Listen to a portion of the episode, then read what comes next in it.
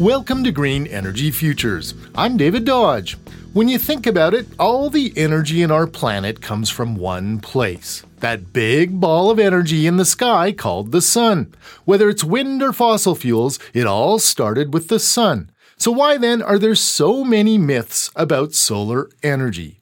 This week, we continue our series on renewable energy myths, shining a light on solar power. The price of solar equipment has come down remarkably. On my own house, my system cost $40,000 to install in 1995, and today we could do that same system for $9,000. What's fascinating is that uh, a few years ago we suddenly realized that solar had reached parity, price parity with the electricity grid in Alberta for homeowners, which means that today solar is the least cost electrical energy option for homeowners in Alberta. What uh, we're seeing is that the price of solar is coming down, the efficiency is increasing, and it's on its march towards becoming uh, competitive with the electricity grid, even in Alberta.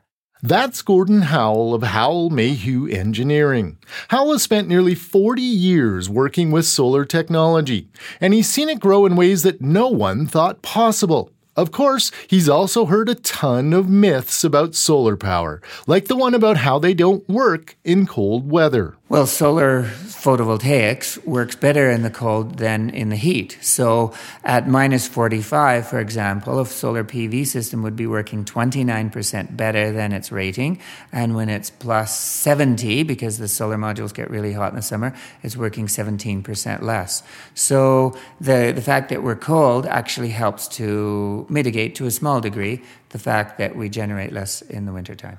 Okay, surely snow cover is a big problem for solar energy. Gordon Howell actually helped design the Edmonton Solar PV reference array at NAIT. The idea was to test how snow affects solar power generation. We specifically set it up in pairs so that we could have one solar module that was always cleared of snow and one set of solar modules that was never cleared of snow.